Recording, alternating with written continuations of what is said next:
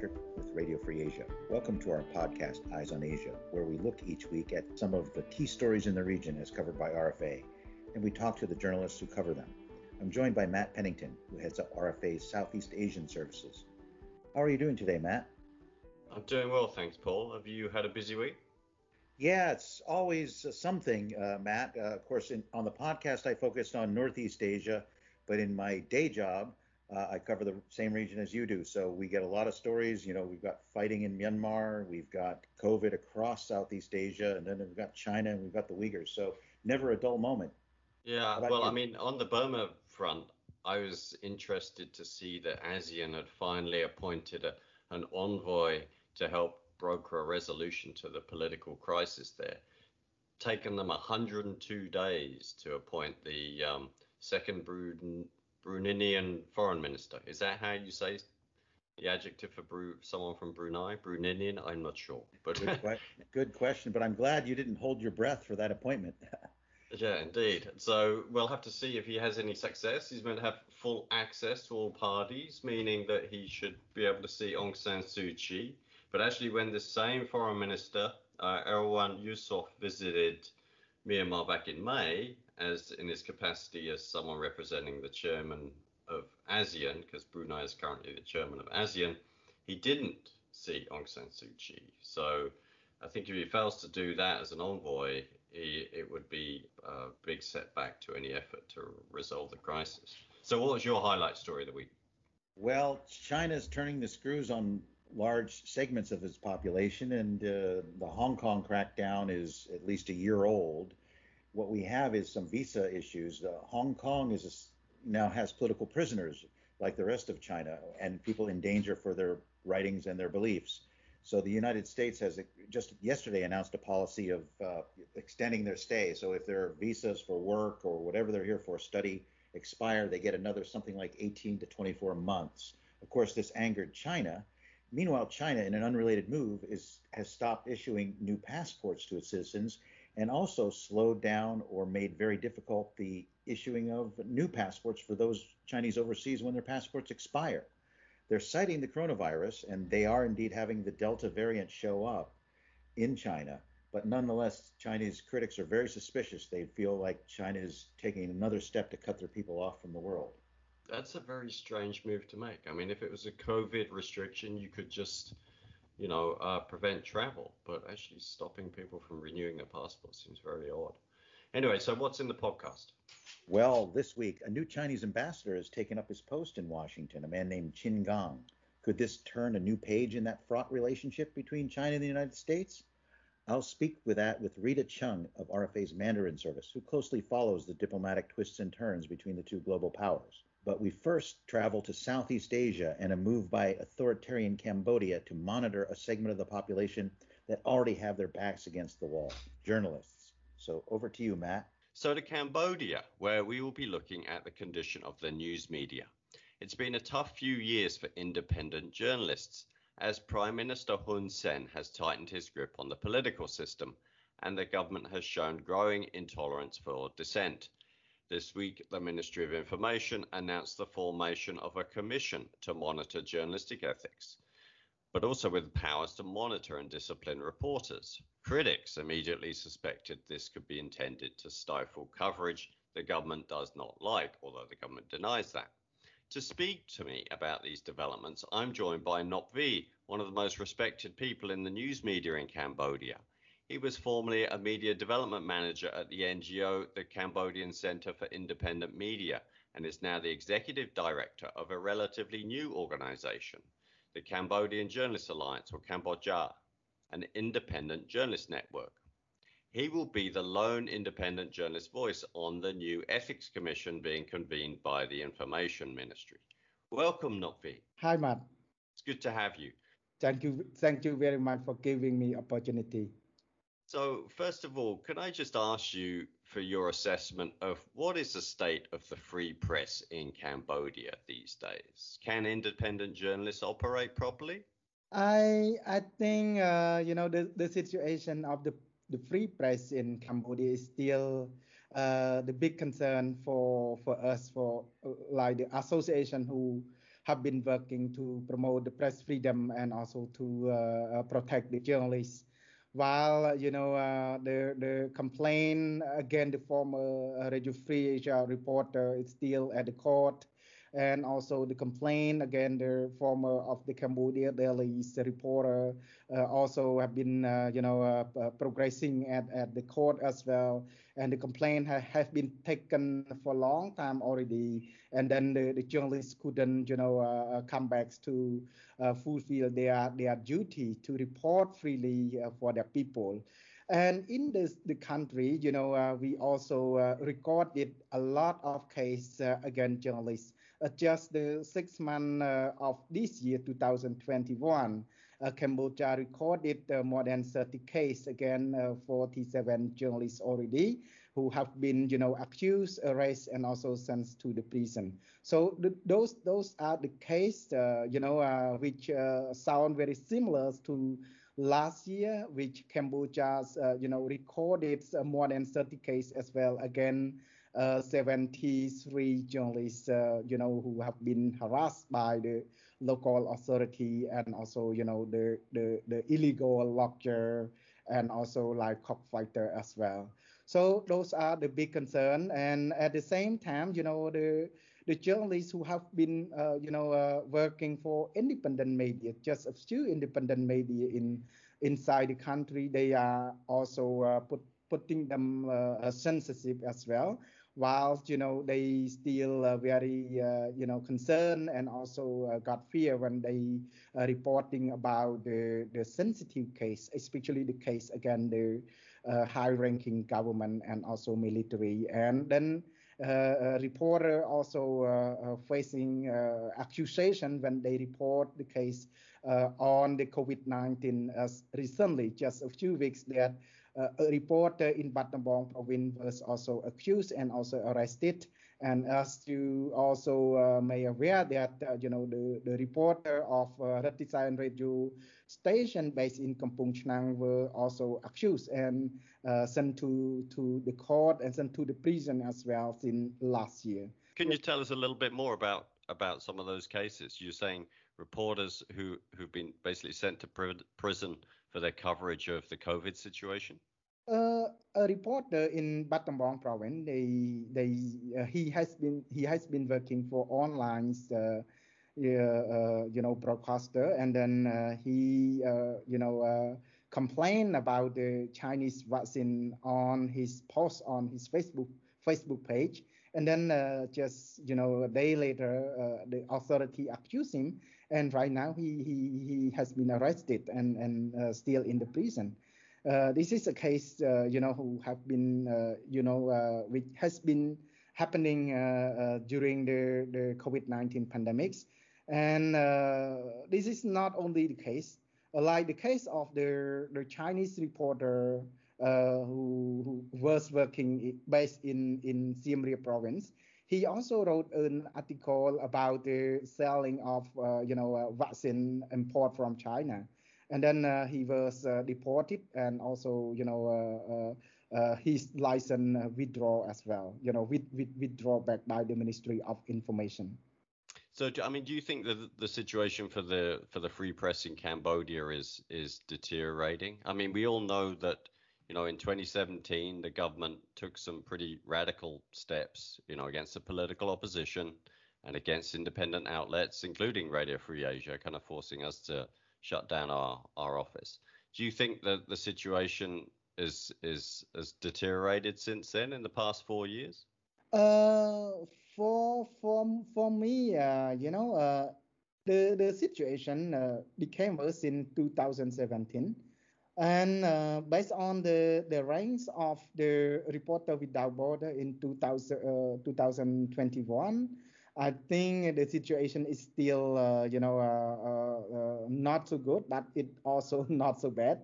Uh, while you know, uh, Ministry of Information, they a little bit open for like our association registration and also like VOA. also open their their office registration officially in Cambodia as well and uh, you know uh, we still have you know some some space of the on on on on internet like digital space for our uh, you know uh, uh, broadcasting. So uh, but but we still you know have our big concern if you know the government still has not take serious actions to protect journalists you know again any harassment and also to not uh, working to support them by by you know such as releasing of the like access to information law and also uh, not make amendment of the press law in order to make sure that you know those law uh, are actively uh, you know promoted to uh, the work of journalists and also uh, you know supporting them and protects them. Okay so can we talk a little bit about this new ethics commission that the Ministry of Information has set up to sort of monitor journalists, potentially discipline them, but um, to, you know, apparently to improve the, the, the quality of journalism in Cambodia. Why do you think the government um, decided to set up this commission? Uh, my understanding is that you know uh, uh, during the COVID-19 pandemic, uh, actually, you know, as uh, a lot of land conflict in in the country, and uh, during this situation, you know, and also uh, because of the flexibility using of internet and smartphone, the people in Cambodia they they are very actively active to use, you know, social media and smartphone to report from everywhere, uh, uh, including you know from the, the rural area.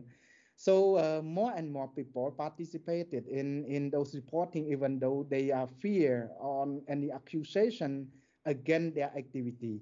But they still working, they still reporting, and more social media journalists have been exposing their their their story on on social media, even though they uh, have less knowledge of the journalism skill and they also uh, uh, have not uh, understand about the code of ethics. So I have heard, uh, you know, publics also critics to the work of some journalists, not during this COVID-19 pandemics, but in, you know, last few years. Working with the Journalist Association, we have very, we are very limited to you know offer the capacity buildings to the local journalists. So uh, I also uh, uh observe you know uh, there are uh, some suggestions to Ministry of Information to monitor you know to monitor to check what have been reporting by those like social media reporter. I think this is maybe the reason that Ministry of Information decided to create the code of of, of uh, ethics, uh, like commissions to monitor code, journalist code of ethics. And uh, I'm not quite sure, but I also concerned that the, the, the commission also uh, my working uh, you know uh, over the, their role and i also concerned that if they they work you know over their their role and duty which defined in in the uh, of ministry of information and then it will uh, you know put uh, more pressures to the professional journalists. So that's why you know uh, when the ministry of information invite us we also checks uh, what have been uh, written in the podcast and then uh, we saw that okay we we we are happy to join them to work and to promote the the code of ethics for the journalists especially the new journalists and also the citizen journalists. And also you know to promote uh, and also to uh, encourage to the professional journalists. So this is the scope of works that we believe the com commission should do with their, their mandate. So, I mean, you think that potentially there's a positive role for this commission, um, but obviously there's a, there's a great there's some skepticism as well because it's very heavily staffed by members of um, the Ministry of Information. If I if I'm right, I think it is it nine yeah. members. Nine of the 15 members are from the ministry. Is that right? Yes, you are right, Matt. And uh, this is uh, some things that I also, uh, you know, don't believe as well because, you know, uh, the, the representative of Ministry of Information invited me, and uh, we we also asked them to uh, you know see us what the mandate uh, which have been uh, you know uh, written into for the mandate of the commissions, and then uh, what I, I, I, think is that the draft of mandate that we also can uh, discuss together with the member of the commission as well. And then later on, when we also con- confirm our participation in the commission, and then uh, the, we, we also uh, just got the prakas of the Ministry of in- Information uh, who, uh, you know, confirm about establishment of this commission. So you will be sitting on this commission. What what other journalists will be uh, or journalist associations will be represented? I observe uh, at least five journalist association, including uh, you know Club of Cambodian Journalists as well, who uh, have been included in into you know uh, this commission. Okay, okay. So I mean, finally, what do you? How do you feel about the future of the news media in Cambodia? I mean, do you feel optimistic? You know, because there's a lot of interest in people reporting and putting their views out on social media, or are you maybe pessimistic because of the authoritarian actions and in some occasions by the, the government of Hun Sen? It is difficult, very difficult for me to to uh, you know express my trust or you know uh, my belief to the future of the digital media in Cambodia while you know uh, we also working under uh, pressure under censorship as well. Uh, but at the same time for me if you ask the question like this I, I can say that I'm very optimistic. What I I can say like this because you know I believe the the education I believe about the uh, opportunity of the uh, uh, you know improvement of the technology and also uh, the, the use of the social media among our people. I trust that you know our people will uh, increase their understanding, uh, their knowledge of using the social media effectively, and from day to day they will you know understand about what is their new, what is their uh, fake news, and then uh, they uh, can participate through dissemination quality quality news to the, the other people. And then uh, they will be engaged with the professional journalists as well for the citizen journalists because uh, you know more people uh, they become the citizen journalists. So i believe that they will understand their role as the quality of the citizen and then they can using the technology and social medias to you know promote the social justice in the in the country and then they also uh, participate with us to promote the access access to information rights of our people. Okay. I mean those are very wise words and i think in many countries the role of citizen journalists is becoming increasingly important Nop Vy, thank you so much for your view on the state of the news media in Cambodia, and good luck to you in your in your work with CamboJA, which is an excellent organization. Thank you very much, Matt. Have a good day. Thanks to Matt and to Nop Vy for speaking to Eyes on Asia from Phnom Penh. I must admit, I don't envy Nop Vy's task in holding the candle for the independent press in the new commission in Cambodia. Yeah, it's hard to think that the new commission is going to have a positive role just because there are so many government people in the body. I mean, I, I don't know about you, but I think that like there's a, definitely a role for like press councils, even in even in authoritarian countries, that can be useful in in sort of preventing people or cases going to court. You know, if you get some sort of mediation between the journalist yeah. who's meant to have done an offending story and then the complainant, you know, so they get some resolution without having to go to the police or something. Yeah, we saw that some bits. We saw some parts of that happening in Myanmar back before the military coup d'état, where at least some of the worst con- situations were sort of eased by the Myanmar Press Council. But I believe that t- press council was much more independent than what we're talking about in Cambodia, at least now. Yeah, I think so. I mean, that press council was kind of a, a, a mix of pro-government people and independent people. but there were plenty of independent voices in the in the commission and it, in the press council. And actually, RFA we um, we benefited from their intervention sometimes when we had problems with the military. But of course, all this has just gone by the wayside now that the, the coup has happened and um, the military is totally calling all of the shots. Indeed, and it's very dangerous to be a journalist in Myanmar these days. My guest this week is Rita Chung from RFA's Mandarin service, a veteran diplomatic correspondent who has covered the issue of U.S. China relations for RFA, as well as under a previous career for Taiwan's Central News Agency. Thank you for making time for us today, Rita. How are you? Hi, Paul. How are you? I'm good. Thank you for having me. The US and China have done a lot more screaming at each other than talking to each other lately, but they have designated ambassadors to go to each other's capital. And China's new ambassador has, in fact, arrived in Washington. What do you know about the new ambassador, Rita? Uh, first, uh, Paul, I, I would like to say that I liked your description about screaming with each other because now we are having the Chinese ambassador, Mr. Qin Gang here, and then I will call him like the pioneer or the master of the wolf warrior. oh, oh, really? Yes. And, and, remind our listeners, what are the wolf warriors? What do they do? They're nationalists, or they're what are they? Bullies? What are they?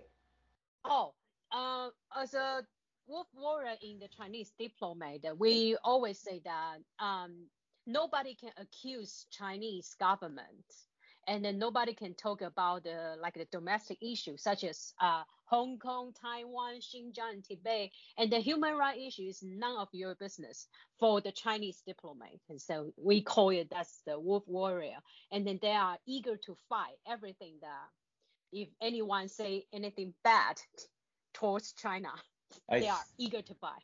I see, but Mr. Chin, Ambassador mm. Qin, mm. or Ambassador designate Qin, he mm he was from an earlier period before China did all of that. Uh, they were never uh, easy to talk to. The Chinese uh, spokesman they tended to have a line and they stuck with it. But hmm. nonetheless, mm. he was a bit more of the old style. Am I right? Um, yes, you can say that he's still kind of like an old style, uh, very traditional kind of yeah diplomat. However, I think that for Chinese diplomat, that's the hard code that's the, their nature. When the for especially when the foreign correspondent or foreign journalists are challenging the like issue, like for instance, the human rights or Hong Kong or Xinjiang, then they they will always fight.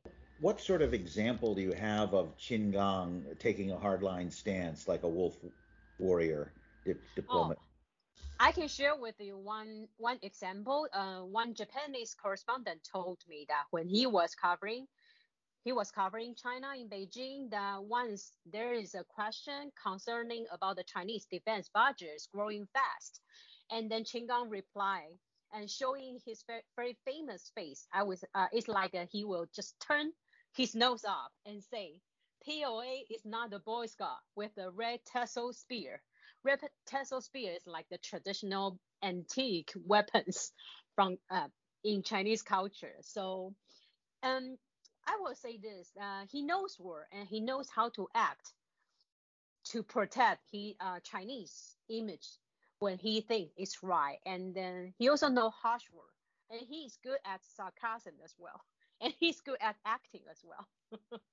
I see. One of the comments about him coming in is that he's not a veteran U.S. expert or watcher, but uh, what kind of start has he made in Washington so far, if there's any way to measure that in these early days?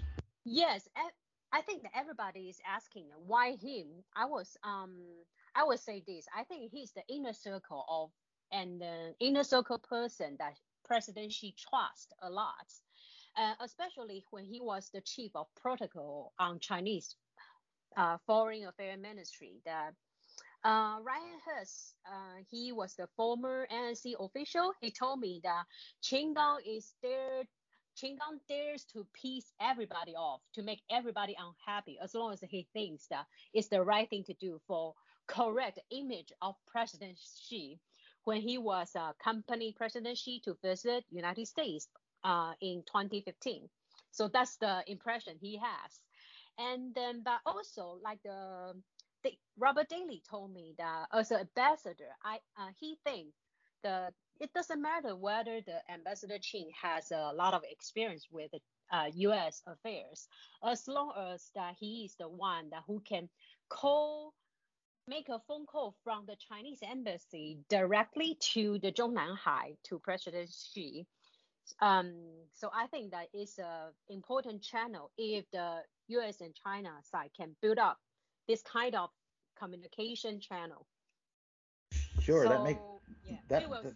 Yeah. that makes a lot of sense. To be honest, uh, somebody with a pipeline to Xi Jinping. Mhm. Uh, now, China tends to prefer that that time, type of ambassador in Beijing too. When the U.S. sends its ambassador, they they they rather than a veteran diplomat, they Yes. tend tend to want a friend of the president because they believe in high level personal ties. Yeah. But this new expected American ambassador to Beijing is Nick Burns, who's a Mhm. veteran diplomat. Uh, I don't know how close he is to Pre- President Biden, but uh, tell us a little bit about Nick Burns in terms of when is he expected to go to Beijing and how has China treated this selection?